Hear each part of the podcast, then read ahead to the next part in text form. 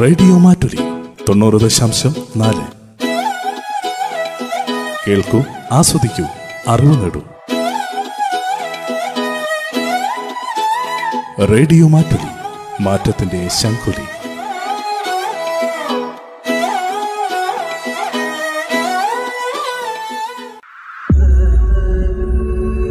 കരസ്പർശം. ആതുര ശുശ്രൂഷകരുടെ ജീവിതാനുഭവങ്ങൾ. കരസ്പർശം. നിർവഹണം ഡി കെ വയനാട്. നമസ്കാരം ശ്രോതാക്കളെ കരസ്പർശത്തിലേക്ക് സ്വാഗതം. ഇന്ന് നമ്മുടെ കൂടെ അതിഥിയായി എത്തിയിരിക്കുന്നത് മാനന്തവാടി സ്വദേശിയായ ആഷ്ലിയാണ്. ആഷ്ലിയുടെ വിശേഷങ്ങൾ നമുക്ക് ചോദിച്ചറിയാം. നമസ്കാരം ആഷ്ലി. നമസ്കാരം. ആഷ്ലി എത്ര കാലമായി നഴ്സിംഗ് മേഖലയിൽ വന്നിട്ട്? ഞാൻ പഠിച്ചിറങ്ങിയിട്ട് ആദ്യമായിട്ട് ഇവിടെ കയറുകയാണ് ഒരു മൂന്ന് മാസമായിട്ടുള്ളൂ വിംസി കയറിയിട്ട് പി എം ആർ വർക്ക് ചെയ്യാണ്. നഴ്സിംഗ് മേഖലയിലേക്ക് സ്വന്തം ഇഷ്ടപ്രകാരം വന്നാണോ? അതോ ആരെങ്കിലും ഇങ്ങനെ സജസ്റ്റ് ചെയ്തതാണോ? അല്ല ഇഷ്ടമായിട്ട് തന്നെ വന്നെയാണ്. എനിക്ക് ഇഷ്ടമായിട്ട് തന്നെ വന്നെയാണ്. പ്ലസ് ടു കഴിഞ്ഞപ്പോൾ വീട്ടിൽ പറഞ്ഞു. അപ്പം പിന്നെ നഴ്സിങ്ങിന് ചേർന്നു. നഴ്സിംഗിൽ ഏതെങ്കിലും ചേച്ചിമാരോ ഫാമിലിയിലോ അല്ലെങ്കിൽ സുഹൃത്തുക്കളോ ആരെങ്കിലും നഴ്സിംഗ് മേഖലയിൽ പോയിട്ടോ? അല്ലെങ്കിൽ ഏതെങ്കിലും സിനിമയിലൊക്കെ കണ്ടിട്ടോ? അങ്ങനെയാണോ നഴ്സിംഗ് മേഖലയെ കുറിച്ച് അറിഞ്ഞതും ഇഷ്ടപ്പെടാനും കാരണം? ആ എന്റെ കസിൻ ചേച്ചിമാരൊക്കെ നഴ്സുമാരായിട്ടുണ്ട് അപ്പോൾ അവരൊക്കെ ഇങ്ങനെ പറഞ്ഞു കേട്ടിട്ടുണ്ട് അവരുടെ ഡ്യൂട്ടീനെ കുറിച്ച് നഴ്സിംഗ് കെയറിനെ കുറിച്ചൊക്കെ. അപ്പോൾ അങ്ങനെ ഒരു ഇൻട്രസ്റ്റ് തോന്നി വന്നെയാണ് ഇപ്പോൾ നഴ്സിംഗ് പ്രൊഫഷനെ കുറിച്ച് കേൾക്കുമ്പോൾ തന്നെ നമുക്കറിയാം ഏറ്റവും കൂടുതൽ വിദേശത്തേക്ക് പോകാൻ സാധ്യതയുള്ള ഒരു പ്രൊഫഷനാണ് ആ അങ്ങനെ ഒരു സ്വപ്നം ആഷ്ലിക്ക് എപ്പോഴും മനസ്സിലുണ്ടായിരുന്നു? അങ്ങനെ ഒരു സ്വപ്നം ഉണ്ട് പക്ഷേ ഇപ്പം നോക്കുന്നില്ല. കുറച്ചും കൂടി കഴിഞ്ഞ് ഇവിടെ എക്സ്പീരിയൻസ് ഒക്കെ ആയതിനു ശേഷം നോക്കാനായി. ഇപ്പോൾ വർക്ക് ചെയ്യുന്നത് വിംസിൽ പി എം ആർ ഡിപ്പാർട്ട്മെന്റിലാണെന്ന് പറഞ്ഞല്ലോ. ഇപ്പോൾ പി എം ആറിനെ കുറിച്ച് നമ്മൾ അടുത്ത് അറിഞ്ഞു വരുന്നതേ ഉള്ളൂ. കേട്ട് കേൾവി ഇല്ലാത്തൊരു കാര്യമായിരുന്നു. എങ്ങനെയാണ് പി എം ആറിലെ വിശേഷങ്ങൾ?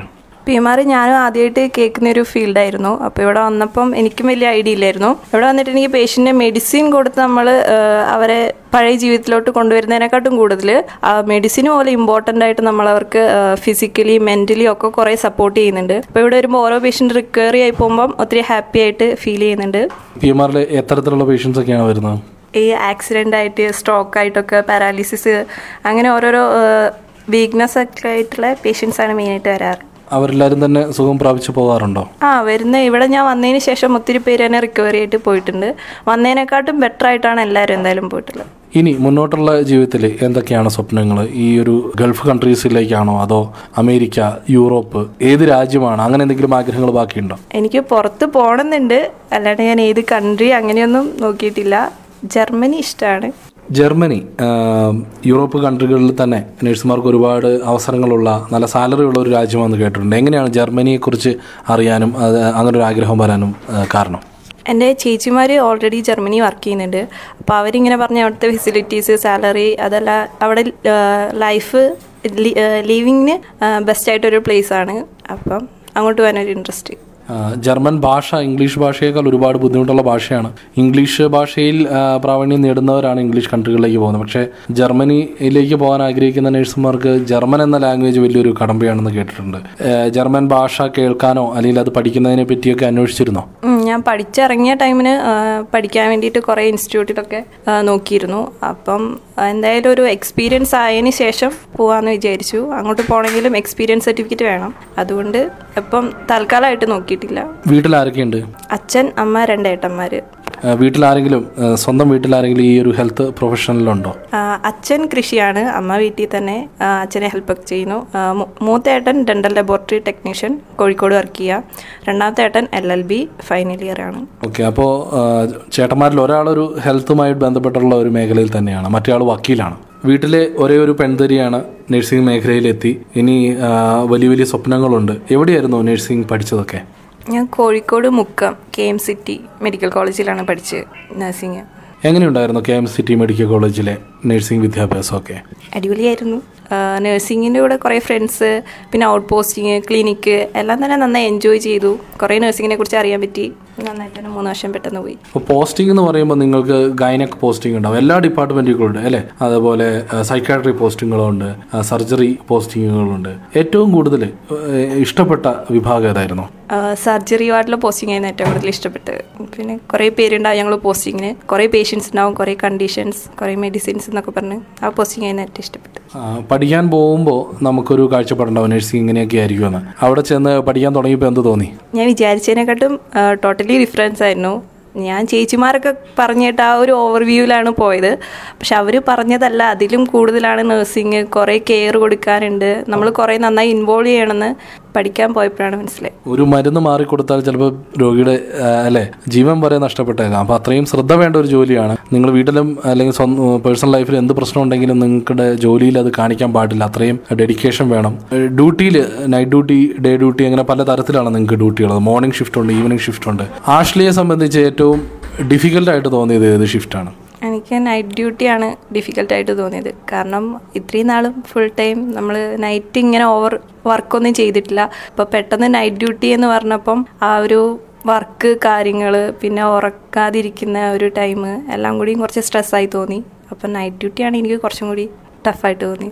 ഇപ്പോൾ നഴ്സിങ്ങിനെ കുറിച്ച് ഒരു ഓവർവ്യൂ വെച്ച് നഴ്സിംഗ് പഠിക്കാൻ ചെന്നു. അവിടെ ചെന്നപ്പോൾ ആദ്യം ഒന്ന് കണ്ണു തള്ളി. രണ്ടാമത് ജോലി ചെയ്യാൻ തുടങ്ങി. അപ്പോൾ ജോലി ചെയ്യാൻ തുടങ്ങിയപ്പോൾ ഇങ്ങനെയൊക്കെ ആയിരിക്കും ജോലി ചെയ്യാൻ ഒരു വാർഡിൽ ചെന്നാൽ അല്ലെങ്കിൽ ഒരു ഹോസ്പിറ്റലിൽ ചെന്നാൽ എന്നൊരു കാഴ്ചപ്പാട് ഒരു ഓവർവ്യൂ ഉണ്ടാവും. ജോലി ചെയ്യാൻ തുടങ്ങിയപ്പോൾ എന്ത് തോന്നി? ജോലി ചെയ്യാൻ തുടങ്ങിയ പഠിക്കുന്ന ടൈം നമുക്ക് നമ്മുടെ കയ്യിൽ പ്രത്യേകിച്ച് പ്രഷറൊന്നുമില്ല നമ്മൾ സ്റ്റുഡന്റ് ലൈഫിൽ പോകുന്നു സ്റ്റുഡന്റായി തന്നെ വർക്ക് ചെയ്യുന്നു. നമുക്ക് വേറെ മെഡിസിൻ കാര്യങ്ങളൊക്കെ ചേച്ചിമാരോട് ചോദിച്ച് ചെയ്യാം. വർക്ക് ചെയ്യാൻ വേണ്ടി വന്നപ്പോൾ നമുക്ക് കുറച്ചും കൂടി റെസ്പോൺസിബിലിറ്റീസ് ഒക്കെ വന്നു. പേഷ്യൻസിന്റെ കാര്യത്തിലായും അവരുടെ കാര്യങ്ങൾ അറിയണം. മെഡിസിൻസ് അതെന്തിനാ പോകുന്നത്? കറക്റ്റ് ഡോസ് എല്ലാം അറിയണം. അപ്പോൾ കുറച്ചും കൂടി റെസ്പോൺസിബിലിറ്റീസ് ഒക്കെ വന്നിട്ടുണ്ട്. വർക്ക് ചെയ്യാൻ വേണ്ടി തുടങ്ങിയപ്പോൾ. ഇപ്പോൾ ഈ ഒരു ഹോസ്പിറ്റലിലോട്ട് വന്ന് ചേർന്നപ്പോൾ ഈ ഡ്യൂട്ടികളുടെ ബുദ്ധിമുട്ടുകൾക്കപ്പുറം മറ്റെന്തെങ്കിലും ബുദ്ധിമുട്ടുകൾ ഉണ്ടായിരുന്നു അതായത് പി എം ആർ എന്ന് പറയുന്ന ഒരു ഡിപ്പാർട്ട്മെന്റ് ചിലപ്പോൾ നഴ്സിംഗ് പഠിച്ചപ്പോൾ കേട്ടിട്ടുണ്ടാവാൻ സാധ്യത ഉണ്ടാവില്ല പിന്നീട് ഇവിടെ വന്ന് അങ്ങനെ ഒരു ഡിപ്പാർട്ട്മെന്റിൽ അല്ലെങ്കിൽ നിങ്ങൾ ഓരോ ദിവസവും ഈ ഒരു സയൻസിലും ടെക്നോളജിയിലും ഒക്കെ ഉപകരണങ്ങളിലൊക്കെ മാറ്റങ്ങൾ വന്നുകൊണ്ടിരിക്കുകയാണ്. മനുഷ്യന്റെ ശരീരത്തിന് മാത്രമാണ് പ്രത്യേകിച്ച് മാറ്റങ്ങളൊന്നും വരാതിരിക്കുന്നത്. അപ്പോൾ നിങ്ങളുടെ ഈ ഒരു അപ്ഡേറ്റ് ഒക്കെ എങ്ങനെ നടക്കുന്നു? നിങ്ങൾക്ക് നിങ്ങളുടെ ഈ ഒരു ഈ ഒരു നഴ്സിംഗ് കാലഘട്ടത്തെ പഠനത്തിന് ശേഷം ഇത്രയും അപ്ഡേറ്റഡ് ആയിട്ട് ഓരോ ദിവസവും മാറിക്കൊണ്ടിരിക്കുന്ന ഈ ഒരു ആരോഗ്യ മേഖലയിൽ വർക്ക് ചെയ്യുമ്പോൾ അതുമായിട്ട് എങ്ങനെയാണ് പൊരുത്തപ്പെട്ടു പോകുന്നത്? ഞാൻ പഠിക്കുന്ന ടൈമിനും പി എം ആർ എന്ന് പറഞ്ഞൊരു വാർഡിനെ കുറിച്ചോ കേട്ടിട്ടില്ല. ഞാൻ ആദ്യമായിട്ട് ഇവിടെ ഇന്റർവ്യൂവിന് വന്നു കഴിഞ്ഞപ്പോഴാണ് സെലക്ട് ആയി കഴിഞ്ഞപ്പോഴാണ് എന്റെ അടുത്ത് പറഞ്ഞത് പി എം ആർ വാർഡിലോട്ടാണ് പോകേണ്ടതെന്ന് പറഞ്ഞത്. അപ്പോൾ ഇവിടെ വന്നപ്പോൾ എനിക്ക് ഇവിടുത്തെ വാർഡിനെ കുറിച്ച് ഒന്നും അറിയില്ലായിരുന്നു. പക്ഷെ ഇവിടെ വന്നതിന് ശേഷം വാർഡ് സി എൻ ഇ അങ്ങനെ ഗൂഗിൾ മീറ്റിൽ ക്ലാസ്സുകൾ ഓരോ ദിവസം ഓരോരോ കണ്ടീഷൻസ് ട്രീറ്റ്മെന്റുകൾ എക്യുപ്മെന്റ്സ് അങ്ങനെ കണ്ടിന്യൂസ് ആയിട്ട് ഇങ്ങനെ ക്ലാസ്സുകൾ എടുക്കുന്നതുകൊണ്ട് ഇപ്പോൾ കൂടുതൽ വാർഡിനെ കുറിച്ചും വാർഡിലുള്ള ഓരോ കാര്യങ്ങളെക്കുറിച്ചും പഠിക്കാൻ പറ്റുന്നുണ്ട്.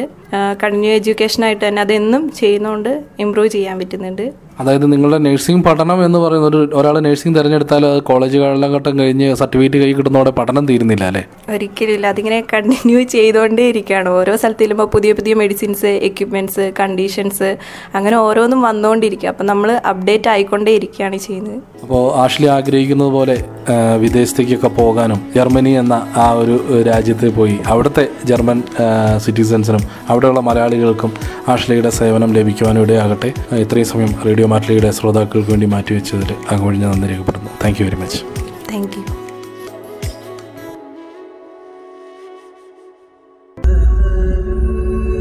കരസ്പർശം. ആതുര ശുശ്രൂഷകരുടെ ജീവിതാനുഭവങ്ങൾ. നിർവഹണം ഡി കെ വയനാട്. കരസ്പർശം.